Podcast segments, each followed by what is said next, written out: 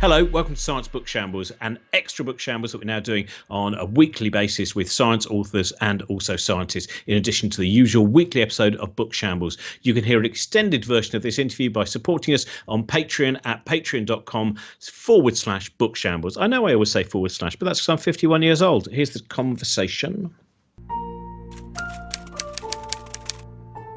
Yes, hello and welcome to Science Book Shambles. Producer Trent here. On this episode, Robin is joined by his regular Book Shambles co host, Josie Long, and they are chatting to the author of the new book, Rebel Cell, which is all about the genetics and evolution of cancer, and that is Dr. Kat Arney.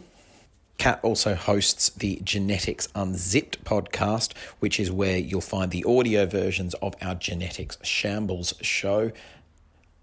Kat was a guest on that previously. And the most recent episode, uh, we strongly advise you do go and check out. It was a experts panel on COVID 19. We were joined by Professor Dan Davis, who's an immunologist, Nisreen Alwan, who is uh, an associate professor of public health, and Dr. Emma Hodcroft, who is a researcher in microbiology.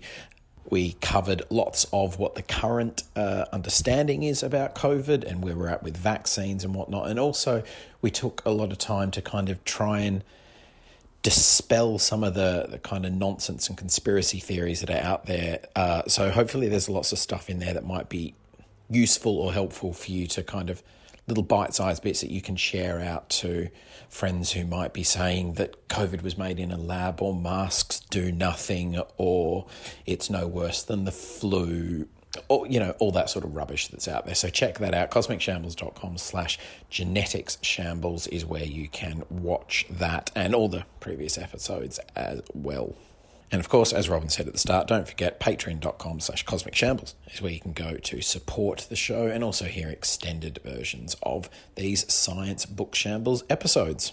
Hope you enjoy. Here's Robin and Josie and Kat.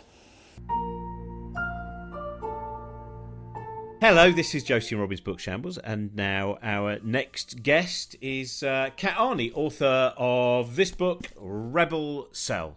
And uh, this is uh, a book, well, it's a book about cancer, evolution, and the science of life. And uh, obviously it's uh, um, a fascinating and terrifying world, and it is a world in terms of our understanding which has changed a great deal with the technology that uh, we have. But I want to I want to start off, if I can, Kat, before we we go to the future, the past, because you start off with uh, um, Egyptian mummies and uh, various pieces of uh, conjecture that were beyond loose, and one of a word that I, I can't even remember when I first came across this, but I, I love this, and this is paleo oncology, which is such an interesting discipline.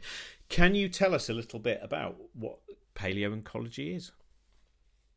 Yeah, well, so the idea in the book was that I really wanted to put cancer in the context of the whole of life because we have this idea that cancer is like a modern disease and it's a human disease and it's just something for us and it's just something that's the impact of our modern lifestyles. And then the more I started looking into it, you realize that this is an incredibly ancient disease. It goes back millions of years. We can find fossils millions and millions of years old with evidence of cancer. In, in fact, the week that the book came out in the UK with beautiful timing, uh, they found a an osteosarcoma, a bone tumor, in a dinosaur fossil from 77 million years ago. Uh, so, so that was nice.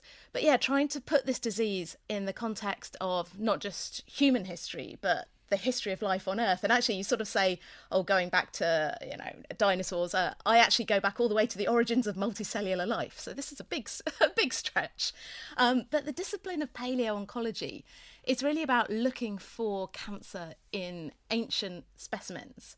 So that may be ancient animal fossils. Uh, but the woman that I spoke to, Casey Kirkpatrick, who's in Canada, she's part of the Paleo-oncology Research Organisation, which is this bunch of just absolutely kick ass women who are really trying to get this whole discipline going because I think we've become very fixated on the modern issue of cancer, you know, cancer in, in patients and people right now, which is obviously important because there's no point trying to treat something that's been dead for 77 million years. You want to treat people going through cancer now. But actually understanding how this disease has been around, how it has manifested, and the discovery that in you know everywhere we look in human remains all over the world going back thousands and thousands of years we find evidence of cancer. And some people say well you, you don't find very many. Therefore it was incredibly rare and like you know effectively didn't didn't really exist. It, it's a modern problem. But we've never really looked for it and the more that people like casey and her colleagues look the more they find. You know, archaeologists don't rock up to a field with a CT scanner and put every single bone through a CT scanner. And there's many cancers where we don't see evidence of, of tumours left in the bones.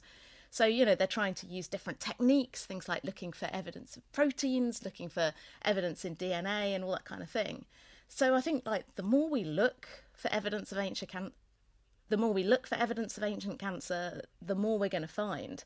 And it, it's just a fascinating, emerging, very ancient discipline. Uh, I found it really interesting kind of uh, avenue to look down. Well, you, you say, uh, just thinking of those things of sometimes where we haven't been looking and we've just made presumptions. And you talk, for instance, about, you know, one of the myths being, I, I think the title of the book was Sharks Don't Get Cancer. And it turns out it's basically that we weren't really looking for, for it and and you know things like that where as you said there was a, an enormous industry with uh, you know decimation of sharks with the belief that you know their cartilage etc may well be some kind of cancer cure but that's that's that's not true now is it from what we understand yeah, and that was another thing that really struck me researching the book. So there's a, a book that I drew on very heavily. It's called The Evolution and Ecology of Cancer and there's this section in it, a whole chapter where it's like, you know, tiny, close typed pages of every species they found that has examples of cancer. And there's everything in there, like sharks, fish, birds, bats, wallabies, wombats, you know, everything across the tree of life, with two really notable exceptions. So, uh, comb jellyfish don't appear to get cancer. And no one knows like what's what's the deal with jellyfish, and then also sponges are remarkably resistant to cancer. And again, no one knows why. There's a guy in Arizona it's like, not much of a life, is it? I know. Like you know, it's the it's the toss up, isn't it? It's like you know, you don't get cancer, but you've got to be a sponge. So, um, and that's not an option open to most of us. Uh, but yeah, there's a guy in Arizona who's like blasting sponges with X-rays, trying to give them cancer, and he just can't.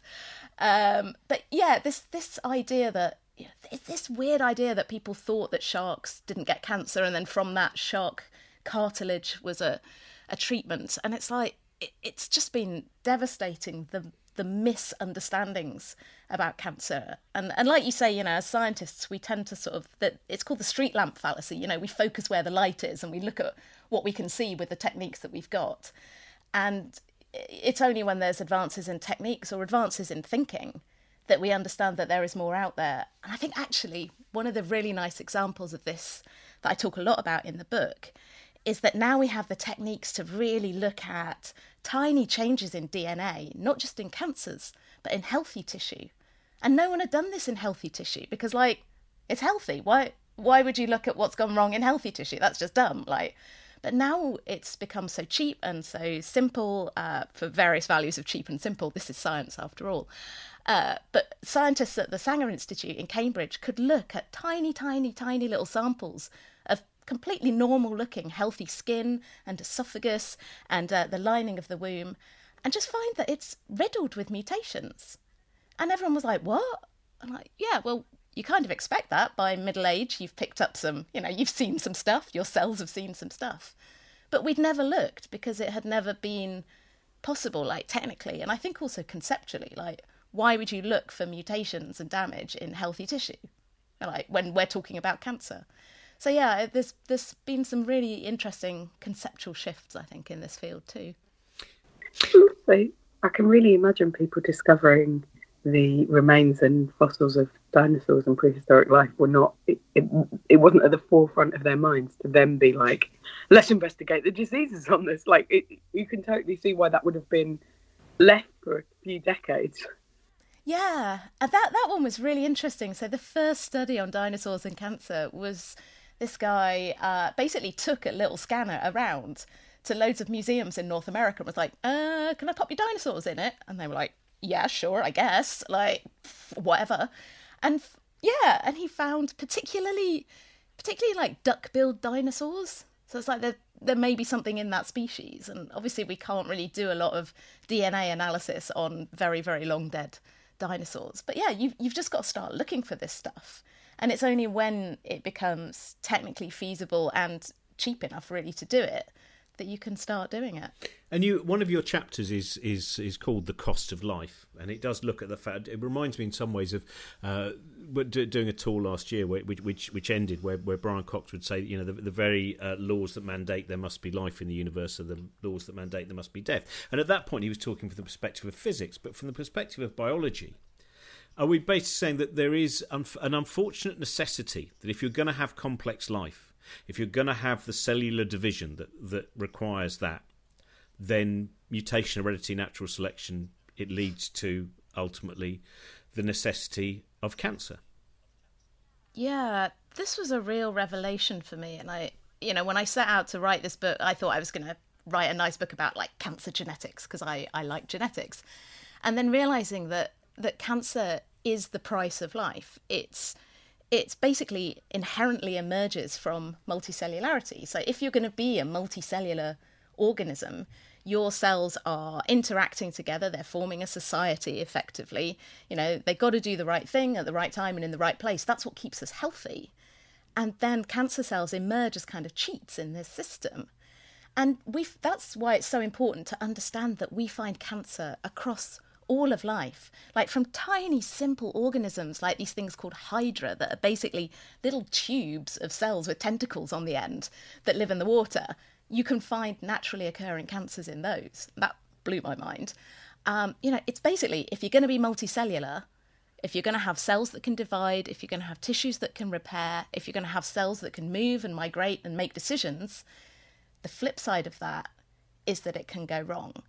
And so, cancer, yeah, it, it is the price of multicellularity. And even if you lived a perfectly, perfectly, perfectly healthy life, there is still the chance that your cells can go wrong and cancer will develop because it's it's almost like hardwired in. And also as well because we are we are multicellular organisms and we are subject to the laws of evolution by natural selection also like you blame charles darwin for all of this effectively uh, but you know our tissues evolve cells evolve if you have, like in a tumour, you have cells that are genetically different and they can evolve and be selected for and change and grow according to the laws of evolution. So, you know, when people go, we must declare war on cancer, it's like, well, you're going to have to declare war on multicellularity and war on evolution as well. And, like, good luck with that. We should say, by the way, for the purposes of balance, that you can also blame Alfred Russel Wallace because uh, a lot of people feel that he doesn't get enough, you know. Of uh, so so Alfred Russel Wallace as well. The um, can we blame Dawkins? just I'm not sure. Well, I suppose the gene, you know, there was a misunderstanding. The selfish gene has it gone to the genes? Uh, there's a lot of things about the ego of a gene there. Um, oh, still one of the most misunderstood uh, book titles of in the history of uh, popular science, isn't it? um, I, I, was. I also wanted to. This is something I was reading Robert Plomin's uh, book about uh, genetics, and something that surprised me because you talk a little bit about some cancers that are uh, more easily treatable, some which are very devastating. Something that I'd not understood. He talks about the heritability of breast cancer, and he says it's actually ten percent. Now, this really surprised me about heritability of, of, of certain cancers, especially breast cancer, because I had read so much which suggested that you know with, within a family, etc., it, it you know the likelihood was, was certainly heritability was a lot more than ten percent. Yeah, so there's there's a couple of very complex concepts to unpack there. Uh, the first being heritability. So heritability is basically when you look at a whole population and a particular trait, it's like how much can we explain the variation within that whole population by differences in genes. So it's not about like within each family, like if you inherit this gene, what's the chance that you'll get this cancer? It's more like when we look across a whole population, how much can we say about the difference in risk between people is due to differences in their genes versus other things that are not genes? And you can sort of bucket everything in the environment into that, you know, environment, lifestyle, whatever you want to call it. So, for any one family, you know, we know that there are inherited gene variations that do increase the risk of certain cancers pretty significantly. So, like the, the BRCA genes, certain versions of those can increase your risk to, you know, you have an 80% chance of having breast cancer, ovarian cancer if you have one of those particular genetic variations that you've got from one of your parents. So within a family, we can understand those patterns. But when we look across the whole population and say, all right, how much of, of all the differences in risk across the whole population is down to differences in genes versus differences in the environment, that figure becomes a lot smaller because you've got everyone in there, you know, and everyone's genetic variations and not just individual families that have these specific uh, genetic changes. So that's a thing where you sort of, again, have this idea that, oh, it's just in your genes and cancer's just a hereditary thing. Or on right on the other end of the spectrum, like, oh, it's just bad luck. You know, it's it's somewhere in between. Genes don't play as big a role as we'd thought, but on uh, an actual kind of down at the cellular level, yeah, of course, cancer is a, a, disease where cells have problems in their DNA, in their genetic instructions. They've picked up mutations. So that's kind of on the, the new mutations that they pick up.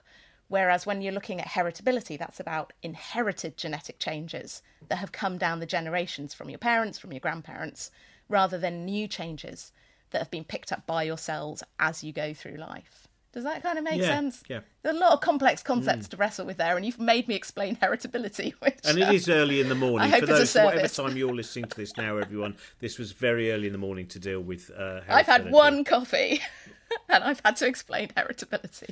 Um, I was going to also. I, I wondered. Uh, you you talk in, in the in, in, the book about one of the chapters, uh, and Jago, who I know from Winchester Skeptics uh, for long ago, and at the beginning of that chapter, something which some people who maybe, uh, um, you know, have perhaps have the good fortune so far to to to um, not have to uh, be be too close to dealing with, uh, you know, the the issue of cancer. You talk about his oncologist. Basically, uh, Crispian Jago is being kept alive by informed guesswork.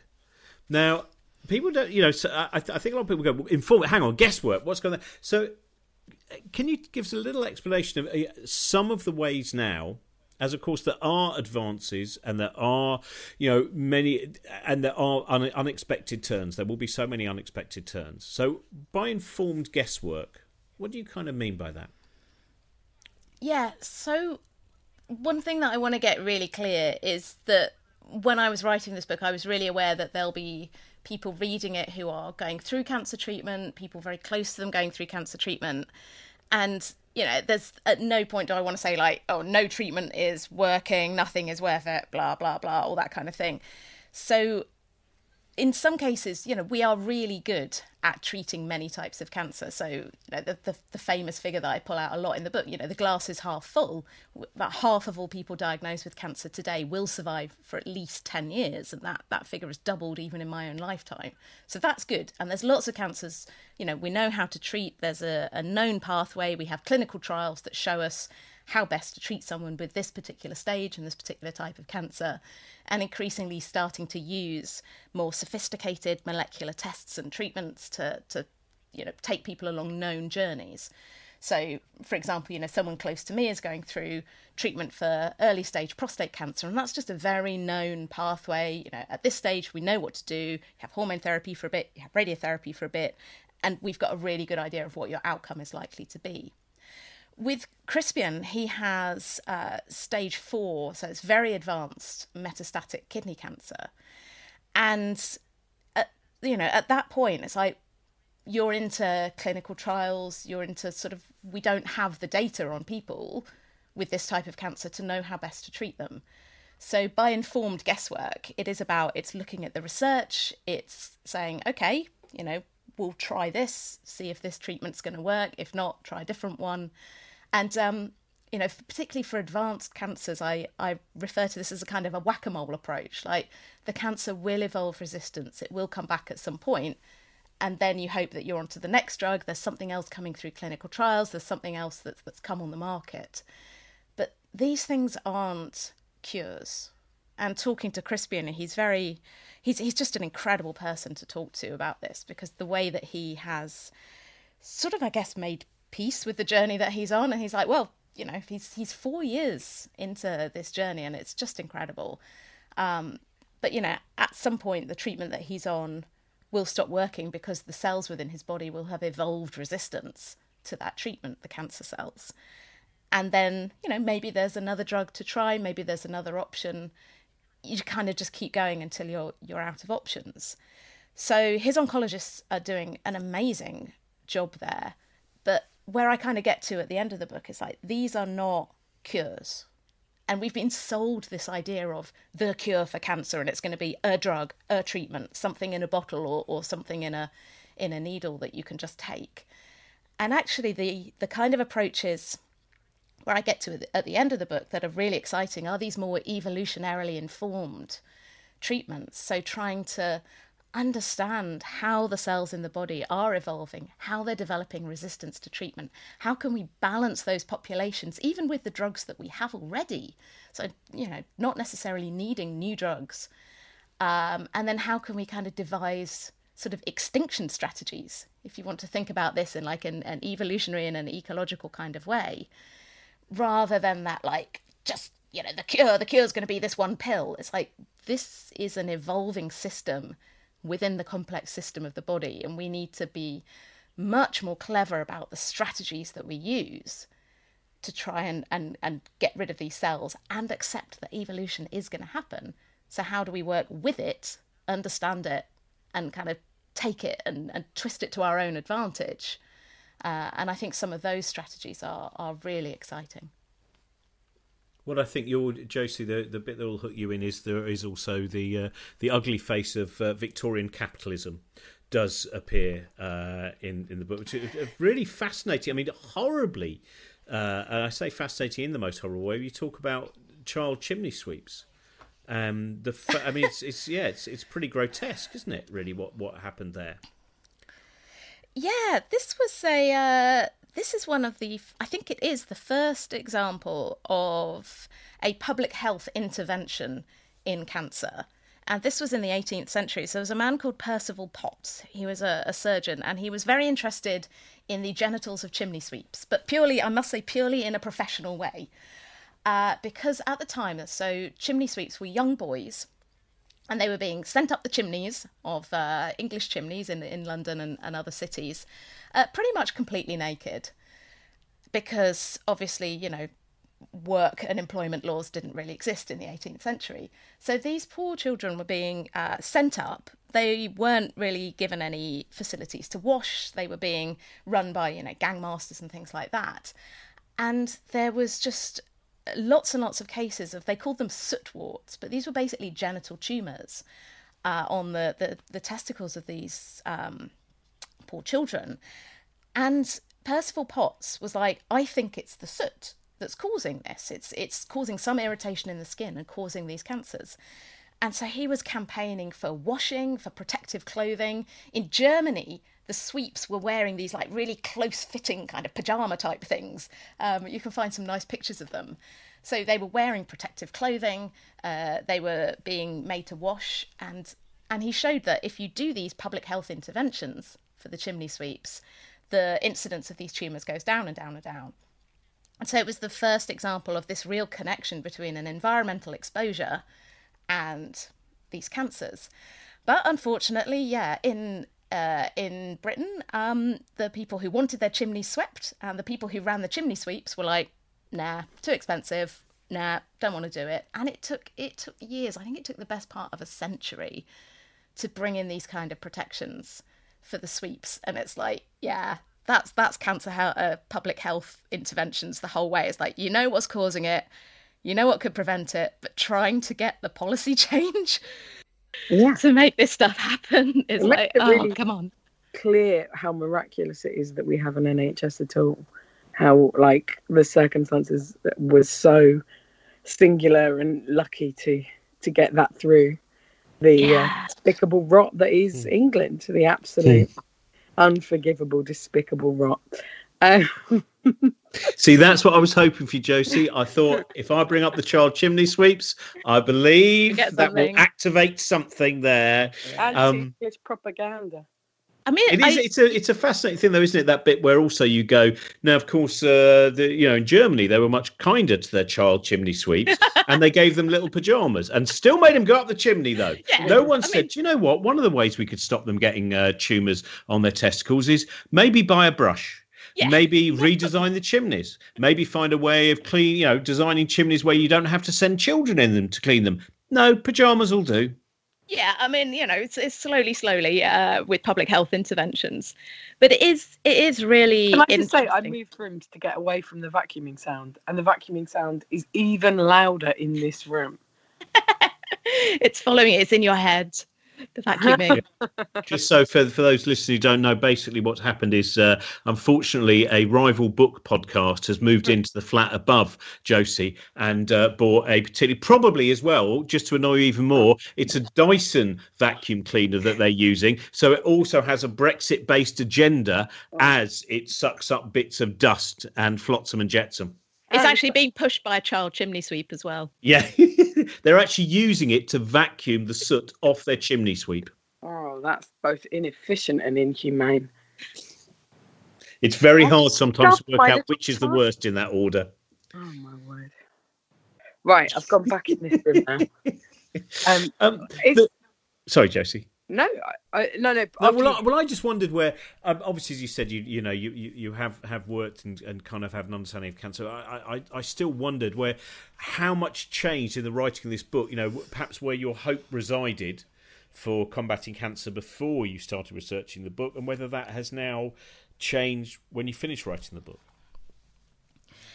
I think that there's been two kind of changes in my view during this. So originally, when I set out to write the book, I, my first book was called Herding Hemingway's Cats, which was all about like genetics and how our genes work and sort of the the black box between like the DNA code and and how we come out.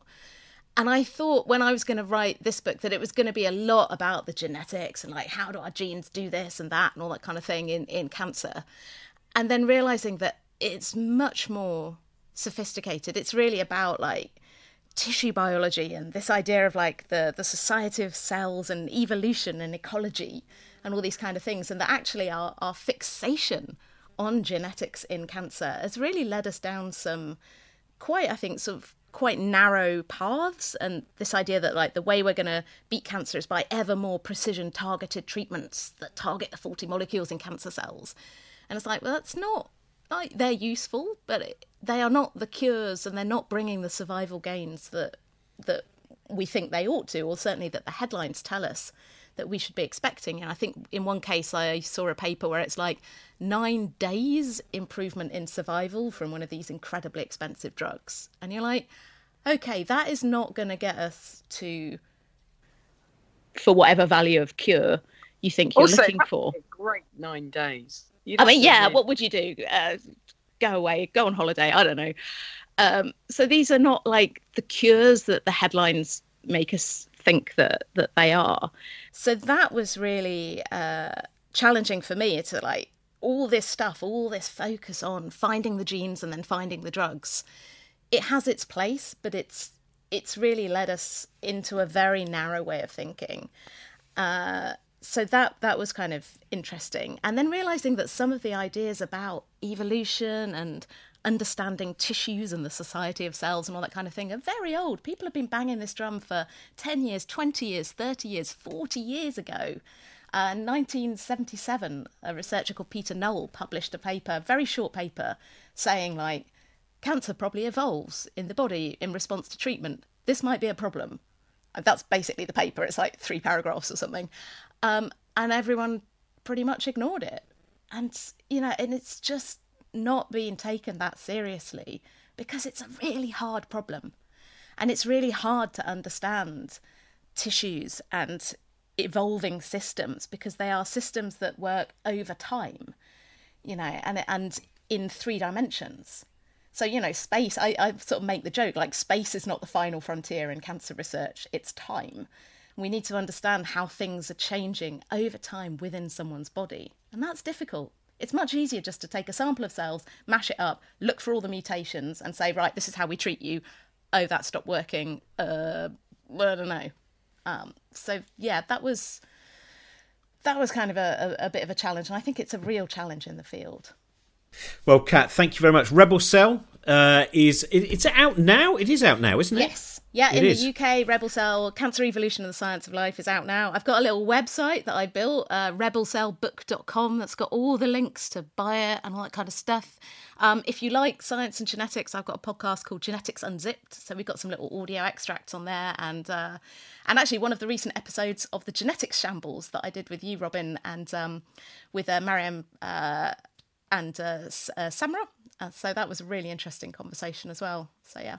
And you'll find out that yet again we've avoided talking about naked mole rats, but people can find out about them in the book. Naked mole rats, they always hang over these conversations, but they don't necessarily intervene. They just watch over us.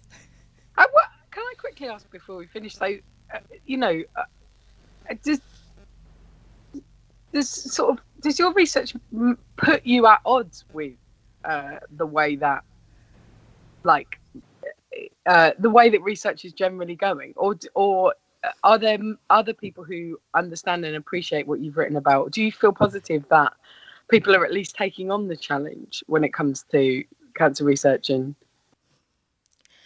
Yeah, I think this is an emerging field, and it's been really nice to find this sort of growing community of researchers and oncologists who are thinking more in this sort of evolutionary and ecological way about cancer. I mean, there's certainly there's a section in the book um, where I really do confront like there's a lot of money and a lot of time and a lot of effort going into developing very targeted drugs that do have very minimal benefits on survival, and I really do have to question that. Um, you know, without sounding like sort of a tinfoil hat wearing pharma conspiracist, because I'm absolutely not. Like the pharmaceutical industry is the way that we turn science into medicine. Like they need the money, they need the investment, they need the huge trials and the regulatory oomph to do that. But like it's all just been focusing in such a narrow band of ideas, of targets uh, and not thinking about these more evolutionary strategies. So it's been really nice to see this kind of field, even in the past few years, growing. There's a new centre at the Institute of Cancer Research down in Sutton for evolution and cancer. There's a big centre in Arizona. It's starting to become an area where people are investing more money, investing more time, investing more more thought. You know, it's not quite the weird, weirdy beardy area um, that it that it was even a few years ago. So I think it's I think it's certainly exciting, and that's really why I wanted to to write this book. And it's difficult bringing a book out in a global pandemic. Uh, please buy my book. Um, but I think it's time that the public sort of were exposed to this new way of thinking about cancer because I think it's only going to grow and become more prominent in the years ahead. that's exciting. Really is, yeah. Kat Arney, thank you very much. Thank you. you. Thank you very much for listening. Don't forget to subscribe to the Book Shambles podcast if you're not already. You probably are if you're listening to this, but tell other people to do it as well. And uh, rate and review five stars on Apple Podcasts as well. That really helps us out. Patreon.com slash bookshambles is where you can go to financially support the show. And also, you'll get extended editions of episodes and all sorts of other stuff as well. Back next week with another Science Book Shambles. Back on Thursday with your regular edition of Book Shambles as well. Have a great week. Bye. Or have a great couple of days if you listen to both episodes this week. Bye. This podcast is part of the Cosmic Shambles Network.